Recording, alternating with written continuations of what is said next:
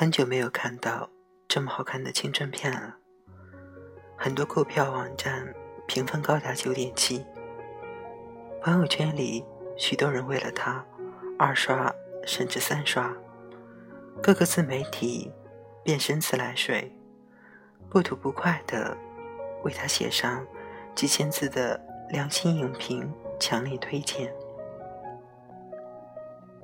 对，我说的就是我的少女时代。一部没有劈腿，没有堕胎，没有胡思，只有纯纯的心动与暗恋，关切与记挂的青春片。好奇怪，其实它的桥段都没什么新意，可就是细节丝丝入扣，完成度超高，看的人笑中带泪。我看的是晚上十点的场次，因而影院里的人不太多，所以让我有机会观察每一位观众。最后十分钟，身边所有的女性观众无一例外全部落泪，而我的另一位女性朋友说，她身边看着片子最起劲的其实不是真正的少女们，而是那些年龄在二十七到三十五岁的女白骨精，平时脚蹬恨天高，手拎香奈儿，风风火火一往无前的职场女强人们，此刻在徐太宇和林真心的初恋面前哭成泪人。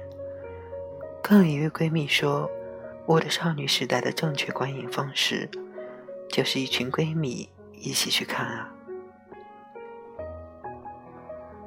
你的少女时代可能是林真心沉默寡言，也可能是陶秘密乖巧讨喜。你喜欢的人可能是徐太宇桀骜不驯，也可能是欧阳非凡出类拔萃。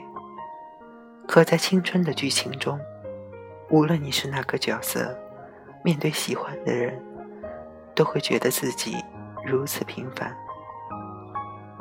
平凡的希望被注意，却又好像不值得被注意，平凡的害怕被注意，却又好像欢喜于被注意。于是你只好从他的只言片语中寻找那些可能的线索，记得他说的每一句话，提及的每一个人，流露给你的每一个细节。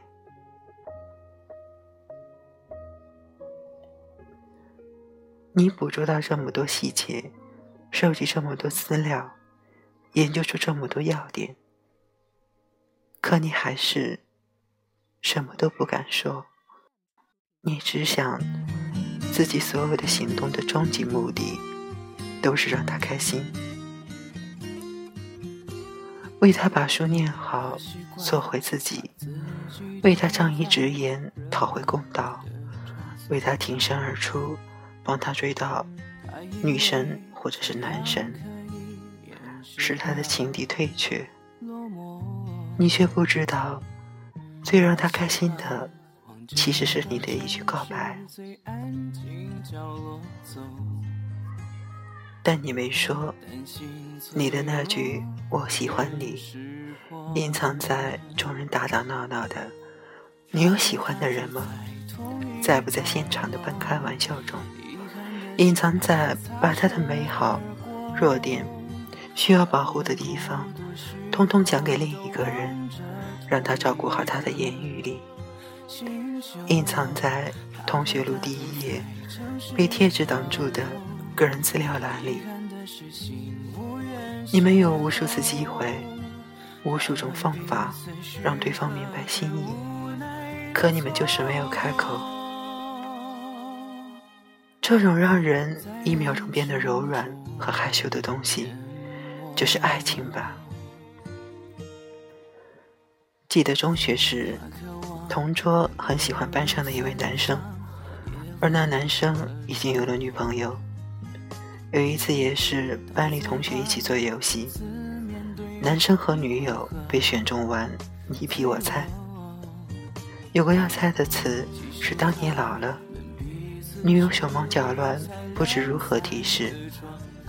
同桌却清晰记得，这正是男生手抄本里第一页抄着的诗。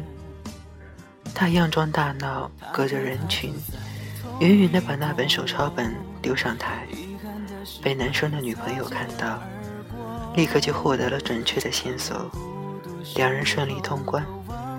之后同学们恭喜男生和他女朋友，说你们真是好默契的一对呀、啊。同桌也在人群中沉默地微笑，却自始至终没给男生提过这件事。看完电影，我给同桌打了一个电话，说你看我的少女时代了吗？我觉得女主角很多地方很像你。如今已为人母的她，在电话那头笑着说，是啊，我都看哭了，不过我是跟我老公一起看的，我没告诉他，十多年前我曾爱过一个徐太宇。然后又问，你呢？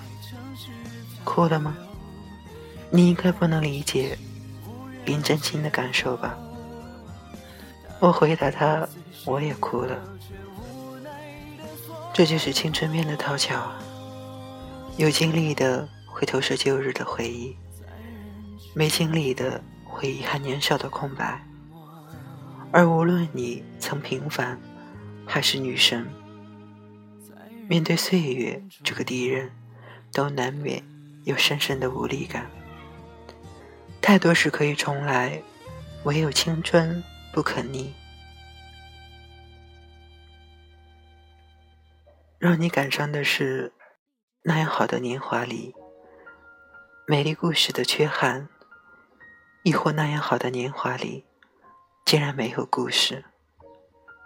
再或者，即便故事有了happy ending，却永不负那样的好年华。无论哪种情形，都足够催泪了。可这落泪，竟然是幸福的。它提醒我们，在我们的内心深处，原来藏着那么多的温柔。